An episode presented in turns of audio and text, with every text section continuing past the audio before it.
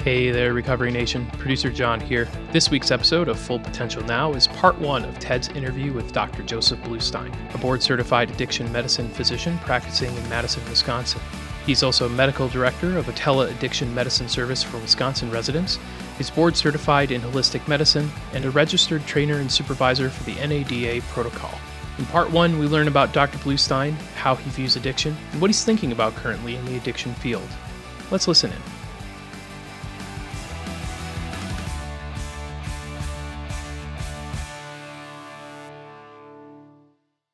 in. Eh, call me weird, but I often wonder what doctors think about me when I go in for a checkup.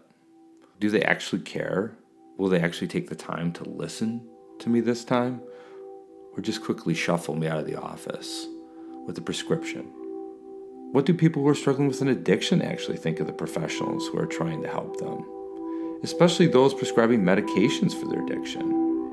Do they actually think they'll take the time to listen to them? To actually understand them and what they're going through? Or do they, let's say, think they're just going to hustle them off to get onto their next appointment? I can say working in the addiction field and seeing maybe sometimes seven, eight clients a day, I can't say that I'm not exactly guilty of some of the above. But what if that helping professional, despite the circumstances they're working in, could see it from a slightly different perspective? What could happen then? And what if that professional could even take on, let's say, the word addict and maybe redefine it as not someone's identity? I mean, let's face it, we all get addicted to something sometime. Does it really have to be our identity to the end of our life? What's a typical life, day in the life of Joe look like? A day in my life. Yeah, do you see patients all day? I mean, so so often we kind of like, we, we hear all the, uh, definitely want to get tools and strategies to get help and all that good stuff, but oftentimes we just like to know the basics, like who are you just generally, maybe a little something per, about your personal life and what a kind of typical day looks like for you. Hmm. So I guess, you know, like the, uh, so... And this is something that I, I, I that I'm constantly redefining myself, you know, and, and I think that this is kind of important too for like my patients is to kind of say is that, and when I, on intake I always say, you know, well, tell me about yourself. That's the first thing. Tell me some, something about yourself. And they say, well, oftentimes it's like, well, what do you mean? Well, who are you? You know, and how how do you define? How do you characterize yourself? You know, so like. You know, I don't let them go on for hours, but, you know, it's like I like to get an idea of who they think they are.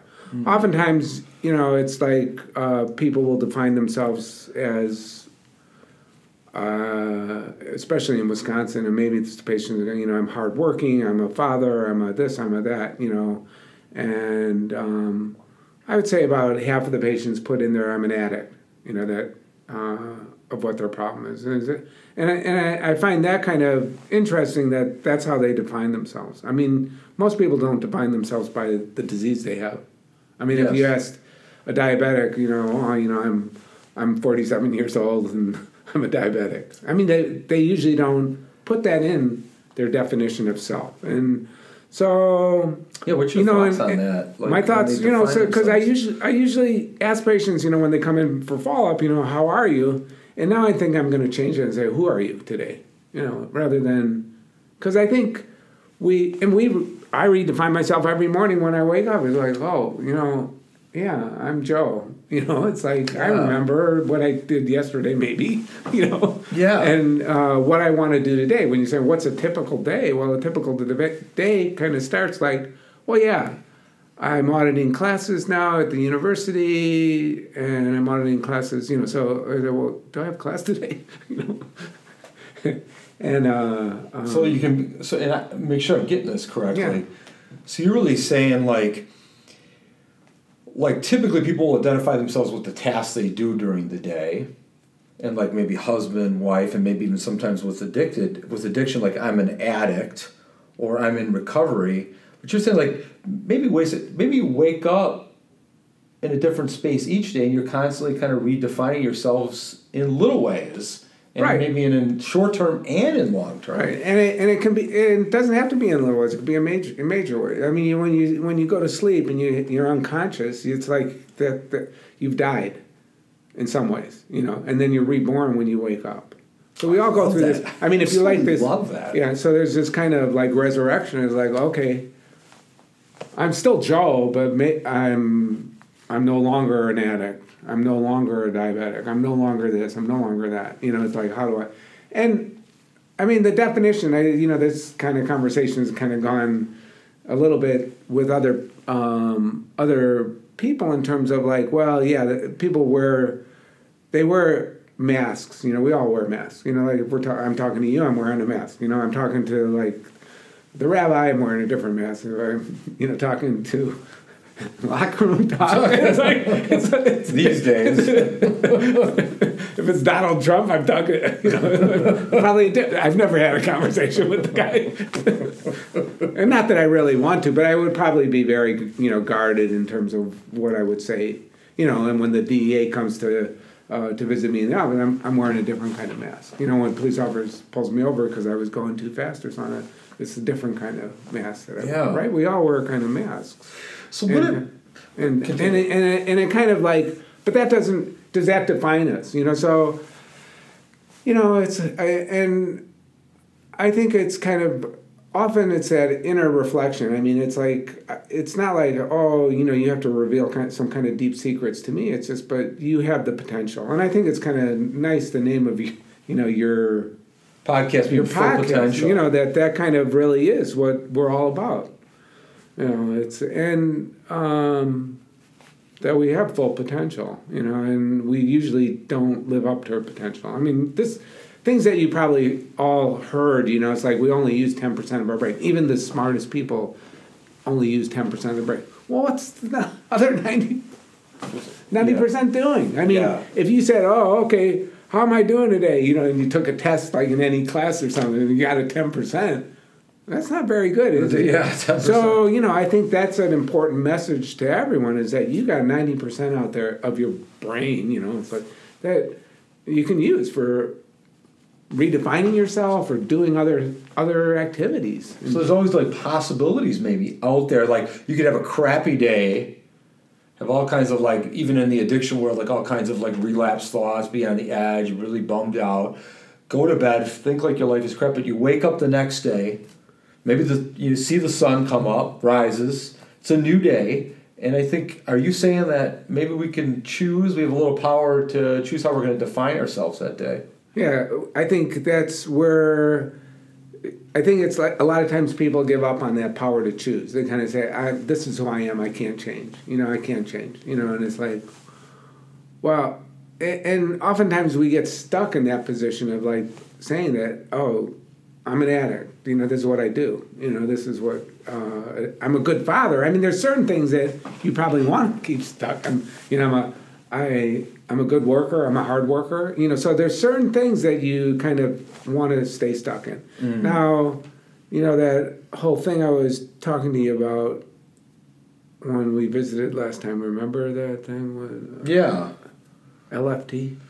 Yeah, I was in your office, we were hanging out, and then, you know, we're kind of thinking about clients that are on Suboxone, and maybe they're sort of like not really all motivated, really totally motivated to get into recovery, but they've just been taking Suboxone for a long time, and you're kind of wondering, hey, could we get them more motivated? Are they more motivated to maybe get into a recovery program? And then I sat in on a couple of the sessions, obviously with their permission, and, and you helped me out with that, just get a gauge of like kind of people that you see. Is that kind of the meeting you're you're thinking about? And then we met over at M A T C too, and we were talking about a lot of things. Me and Joe were idea people. We talk about tons of stuff. But, yeah, what comes to mind for you? Oh, no, I, I was thinking about that, you know, that um, it's that engagement, you know, so that uh, th- that when a person becomes engaged in in their recovery, you know, and that they, you know, it's it to motivate someone, I think it's it all motivation is self-motivation. So it's kind of like, um, it it has to come from the individual. You know, so I could be their guide, and, and you can be their guide, and you can help them to kind of uh, find what's going to uh, be best for them. You know, and, and uh, yesterday I had a new patient, and he asked me, you know, could you recommend something? Something for me to read, and I was trying to think, oh, what's a good book to read? I said, yeah. what do you? I said, what kind of? What kind? Of, I, I didn't know if he wanted something on recovery, if he wanted yeah. like you know, a good graphic novel or something. You know, it's like I said, well, what do you like to read? He said, well, I don't like to read much. I said, well, then why do you ask me to recommend something? Why do you think he did? I don't know. I think a lot of times patients try to please their therapist or their doctor, you know, and to kind of say, I want to tell him what he I think he wants to hear. Oh, okay. You know, so uh, I think that's a lot of it. So really, kind of, kind of like what I take from that, just being in the therapy addiction world myself as a, as a counselor is, and really kind of maybe a shout out to other counselors out there, um, including people in recovery, is is this idea of like, you, you have an identity, but it doesn't have to be set in concrete. That we can maybe make variations of our identity, that we have the power to do that, and it really starts with us internally and what we want to do. And if, as therapists or helping professionals, we can engage people at their level and really see them as having probably the truth within themselves, and our job is really just to guide that truth out so they can trust their path and follow it, right. Then we've kind of done our jobs and maybe helped a few people. I think that's a really good point. So Doctor Joe seems like a pretty cool dude.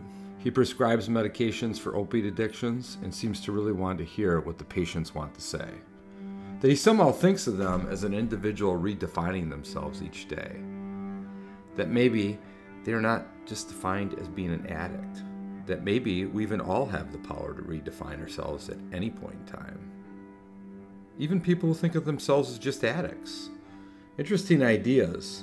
But how does this actually play itself out with what kind of treatment he might offer them? Would it be the standard conventional substance use outpatient treatment?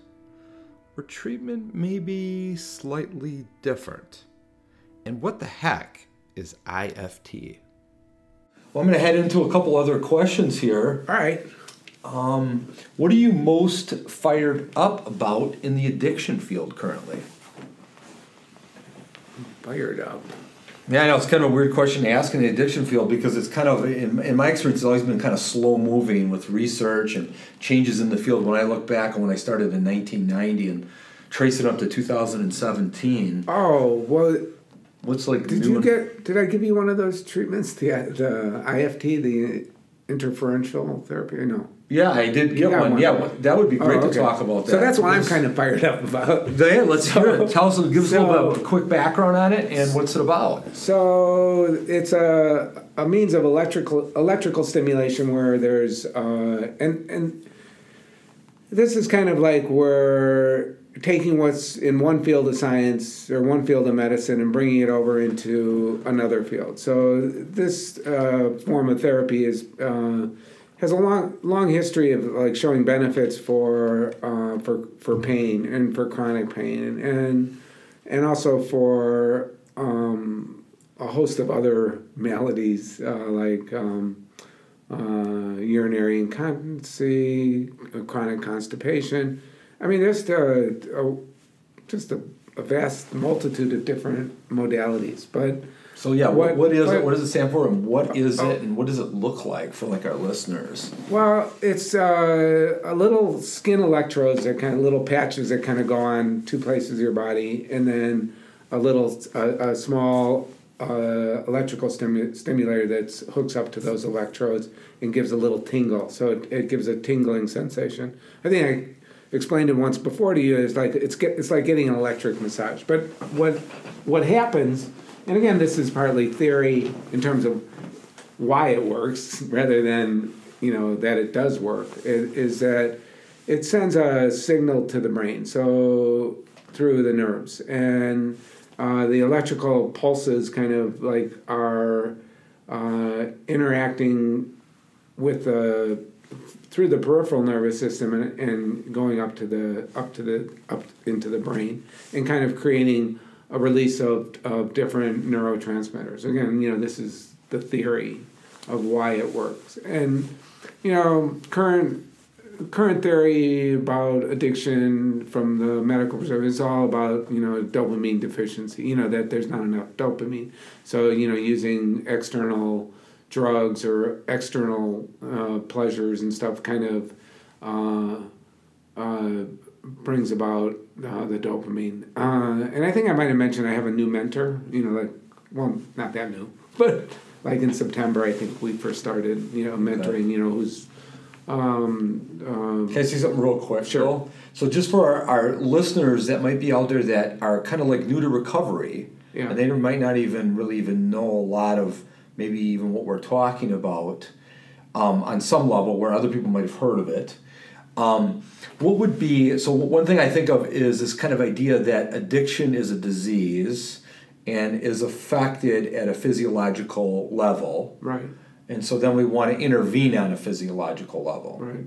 And so this is kind of one of like maybe a tool in that realm. And then how does the tool benefit people?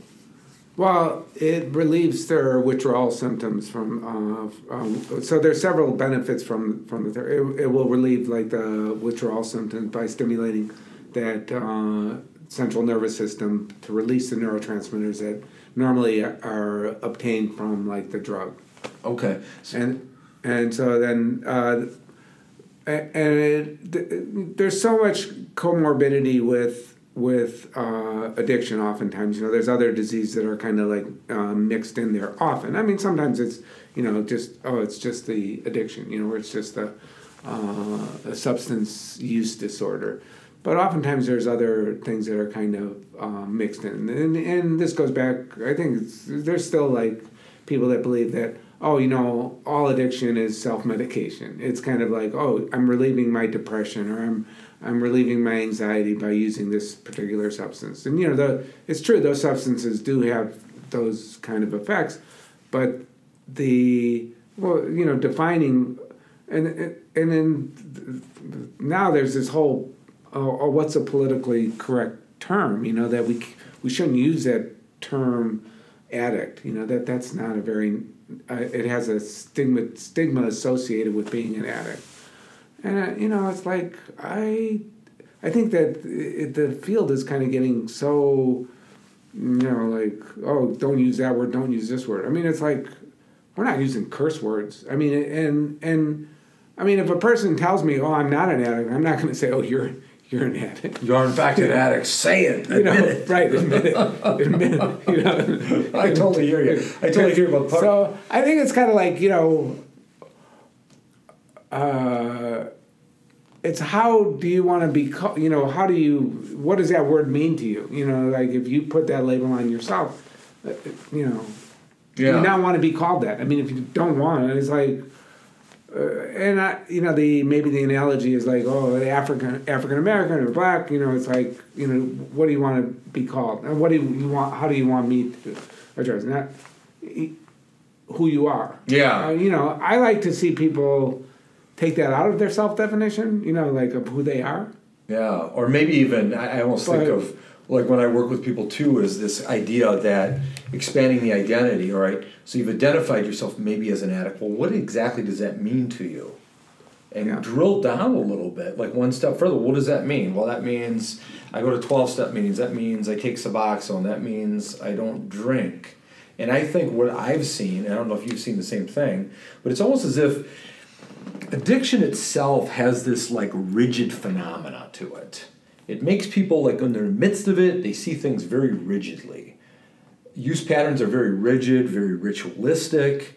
Um, they see their identity very rigidly. And then when they get into recovery, what I notice is that um, it's almost like one of the things we have to kind of break through is like that rigidity and get a little bit more flexible, more innovative, being able to look at yourself in maybe different sorts of ways. And so what I've seen some benefit of is helping people in recovery see themselves not just as an addict or in recovery, but, hey, wait a second, I'm like this, I'm like this, and there might even be unexplored parts to me that I haven't really found out about.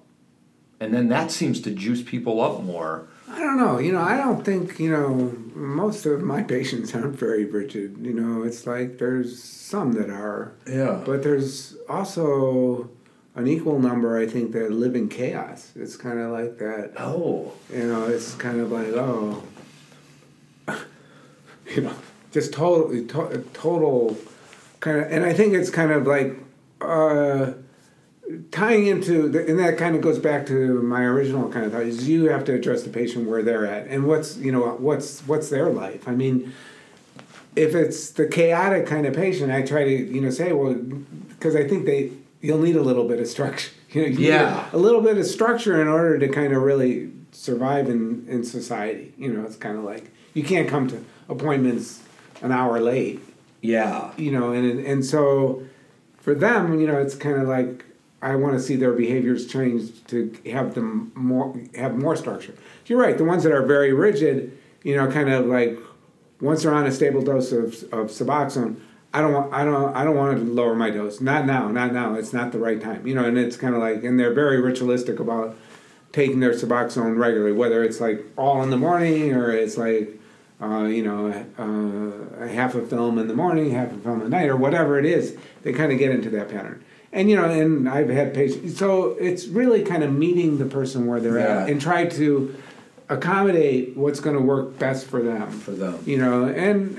And gradually getting them to see that it's, and I think that the the benefit of having medication-assisted treatment, whether it's methadone or Suboxone, or or Vivitrol. I mean, I think that the, there's there's other ideas about Vivitrol that, you know, that, uh, and we're talking to a diverse population here, you know. So I, I to give them a whole. You know, talk about different medications. I mean, I think those could be future podcasts, or, or you know, maybe places refer them to, you know, links that where they can get more information on that, reliable information. You know, a lot of times, you know, searching just the internet, you're going to get like just a bunch of garbage. You know, yeah. like in terms of like, oh, this is what I did. You know, da da da, and this worked. Da da da, and oh, that was horrible. This was wonderful. You know, and it's like, so patients will come and say, oh, you know, it's like I am so. I said, well, that's why you're coming to see me, is to kind of get the, the the right information. You know, the word doctor means teacher, you know, yeah. so that's what I try to do and be for my patients, is their teacher. So maybe what we could do... I don't grade do. them. I don't grade, you know. Yeah, you know, there's no grades. It's pass-fail. But maybe what we what we could do is get some of those links from you before we release the show okay. and put those tied into the podcast so if people listen to it and they're interested in looking or getting some resources for some really helpful links in regards to those medications, we could steer them maybe in the right direction. Okay. Or you can put them on your webpage. Yeah, we'll put them on the webpage, okay. put them connected with the show. Excellent. Um, what trends are you seeing in the uh, opioid and Suboxone, you know, treatment field or medication field? What, what, what are you seeing happening? Because I know these medications have evolved, and we're kind of speaking more or less to kind of people who have um, gotten struggled with opiate addiction, either heroin, pills, um, you know, prescription opiates, and then they enter treatment and try to get help. And now one of the big factors of, of getting over the hump is, number one, is I don't want to get dope sick and go through withdrawal. And then number two is, all right, so how do I, do I need a medication enhancement? And if I do, do I just do that? Do Or do I do recovery? What do I do? And so I know, I know you've kind of talked, we briefly talked about this, but... Again, it's got to, you know, for me, it's like patient-centered. So, you know, a patient comes in and it's, like, it's, it's uh, you know, usually they've been through different treatment programs before. And, you know, so I'll ask them what seemed to benefit you before. You know, so if they say, you know, well, I've had counseling and that really, you know, was just a waste of time, then I don't push that on them. And if they've been in, you know, like a medication-assisted treatment and had successful, and how do you gauge success? I mean, you know, it's like, so I asked them, well, what was successful? Yesterday, the, my new patient was actually... in a program, a Suboxone program, for um, about a year and a half. And this was, goes back about uh, five years ago, uh, for twenty fourteen. Is it? Uh, And we're seventeen, so that's just three years ago. We were calculated just a little. I did that in my head. Yeah, I was actually using my fingers. Joel was using his head. I don't have two thousand seventeen fingers, so it's good. I know, Ted, you, it's easy for you. so, uh, but anyway, so uh, and he was, and then like afterwards, after he left the program, um, it was, he. Uh, He maintained uh, medication-assisted treatment by getting Suboxone on the street for six months, and he was, in his uh, terms, he was stable. You know, he was stable. And then uh, something happened to the availability of Suboxone in the market. So then, and it, it was that fear of going through withdrawal that uh, drove him back to kind of using his uh, uh, drug of choice and heroin and and. Um, Uh, morphine.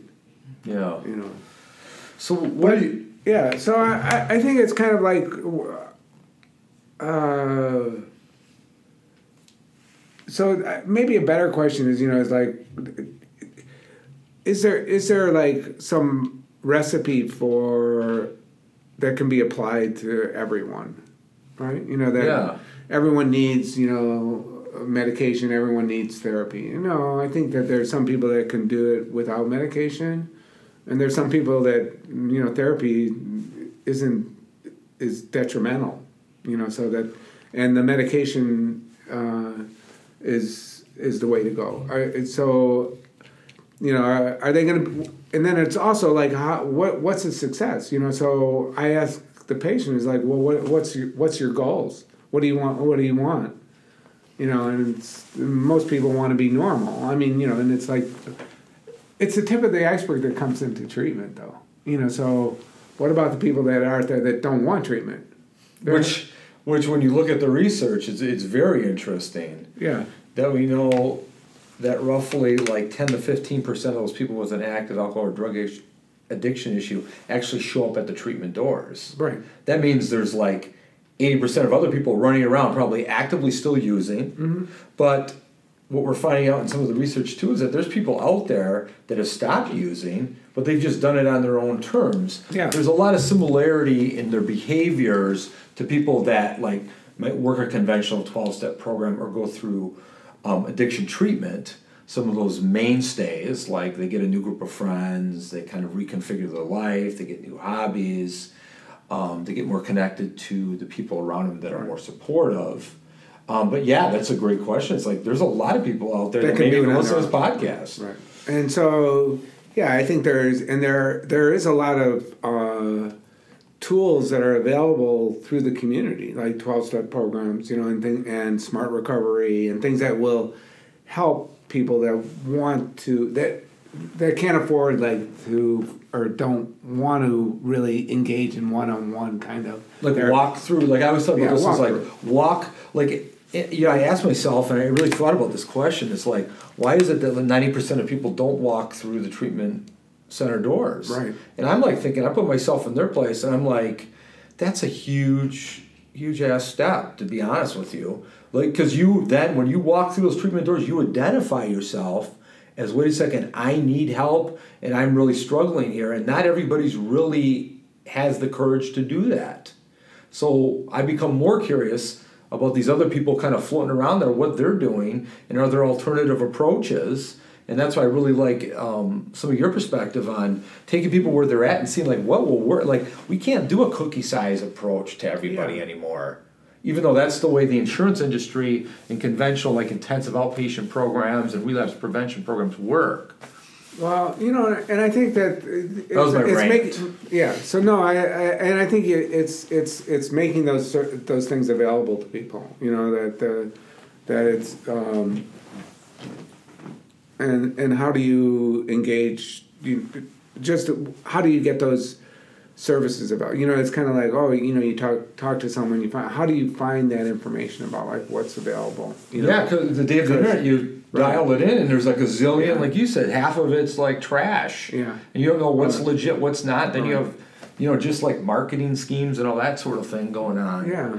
And, so, you know, and it's like, you know, it, it's kind of, it has to fit with what that person is. So, you know, I think, uh, and, and most of the time people have tried that, you know, that come in, you know, that's like, oh, I need more help than, than what's going to offer. I mean, I, you know, it's like, I don't think people kind of go to the, just like if you were going to go to the doctor for anything, if it was something acute or something that was chronic, oh, you know, you know, you'll go one time maybe, you know, it's like, uh, or, but first you'll try, oh, if it was like, um, give an example, okay, uh, sore throat, I got a sore throat, oh, you know, it's, I'll gargle with some, you know, Listerine or something, you know, and see if that'll take care of it.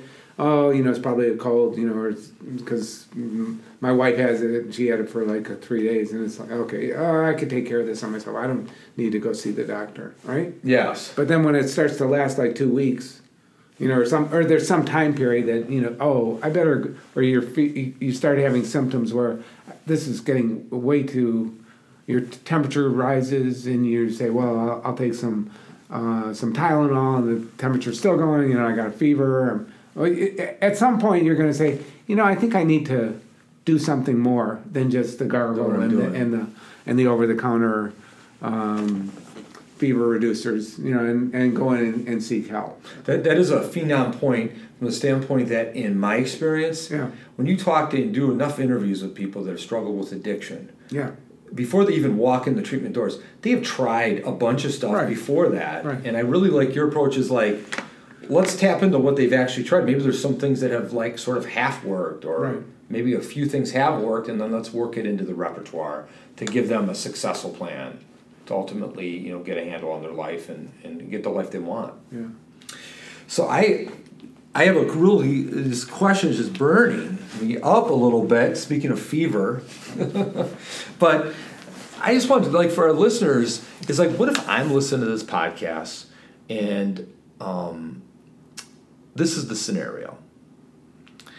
I had an injury, a back injury, let's say, and I went to the doctor to prescribe me prescription opiates, got me on some Vicodin. I got hooked. Um, I developed tolerance, got into it more and more, got to enjoy the high more and more. Um, they put a clamp down on my pills. My doctor stopped writing me scripts. The cost of a Vicodin on the street has risen. You know, I think I talked to this detective in U W-Whitewater. He said I think the average price for just a one tab of Vicodin is almost, street value is almost like eighty, eighty, ninety bucks now. Where back in the day it used to be maybe twenty or thirty you yeah. could, so you could really suffice. And then we do the thing that's sort of mimicked America's. I flip over to heroin. I never thought of myself as an I V heroin user, but I know I can get a hit for fifteen dollars mm-hmm. each time, which is economically way cheaper. Mm-hmm. Um, and I find myself really hooked. Yeah. Become a daily heroin user over the past year. I've thought about quitting. Um, I've been dope sick a couple of times and never want to do that again. Mm-hmm. Um, and now I just happen to listen to this podcast. I'm thinking about wanting to get help. What would be like tangible, what's out there for me? Like in terms of like medications and treatment, well, or none. A, well, so uh, I know I just I totally laid this on. Yeah. I think it's you know it's kind of like with the, you know we we keep talking about making more and more treatment available, but I think you know that there's all sorts of uh, barriers. You know, and like you pointed out, like the stigma. You know, being identified like oh yeah now I'm going to be identified and and you know it's it's not. It's it's it's kind of um, um, a reflection on our society about that stigma stigmatization. I mean, I think it should be that, uh, and it, and it's also like, you know, I mean, we're getting off on a little bit of a tangent, you know, in terms of like, healthcare should just be if you need it, it's there for everyone. It's not like oh, you know, it's like talking about repealing Obamacare and replacing with, with I don't know, Trumpocare or whatever it's going to be called, you know, that, or Ryanocare, you know. You know that, you've covered all still, your bases. It, it's still, it's kind of like this, and I get this every day with, you know, it's like I, I don't take insurance, you know, so I, it's self-pay. Pay, patients have to come to pay. So it's, yeah, there's a selection bias. I mean, they're still identified because the medication's not cheap, you know, so they will go through their pharmacy uh, insurance program. So they're identified. And even if they did, were paying self-paying, they're still being identified by the Wisconsin uh, prescription drug monitoring program now. So so anybody who gets a script. So everyone who uh, picks up this, a script for any controlled substance is on there, you know, so... Uh, and I think, you know, the intention was to uh, try to get doctors to stop prescribing so much opioids, you know, like for um, for pain, you know. And so the C D C guidelines came out last year or so, and uh, the opioid, and it's this big opioid epidemic where uh, there's a, a large number of opioid overdose deaths. And um, nationally, it, it was like the last couple of years. Uh, it was pills that were outnumbering, you know, heroin overdose deaths. And so I think just a couple months ago, nationally, heroin now has exceeded the pill. So I think it's, it's been effective in terms of, like, reducing the amount of, of or the availability uh, of the pills, and the price goes up when the availability goes. So people, more people are turning to heroin because it's a lot less expensive. You know, so it's a matter of economics. Okay. You know, and... You know, is there an, is there a, uh, an easy solution? I don't I don't, uh, I don't think so. Yeah. You know, I think it's a it's a matter of, like, destigmatizing the disease, you know, so that uh, uh, and making treatment available to to everyone. To everyone.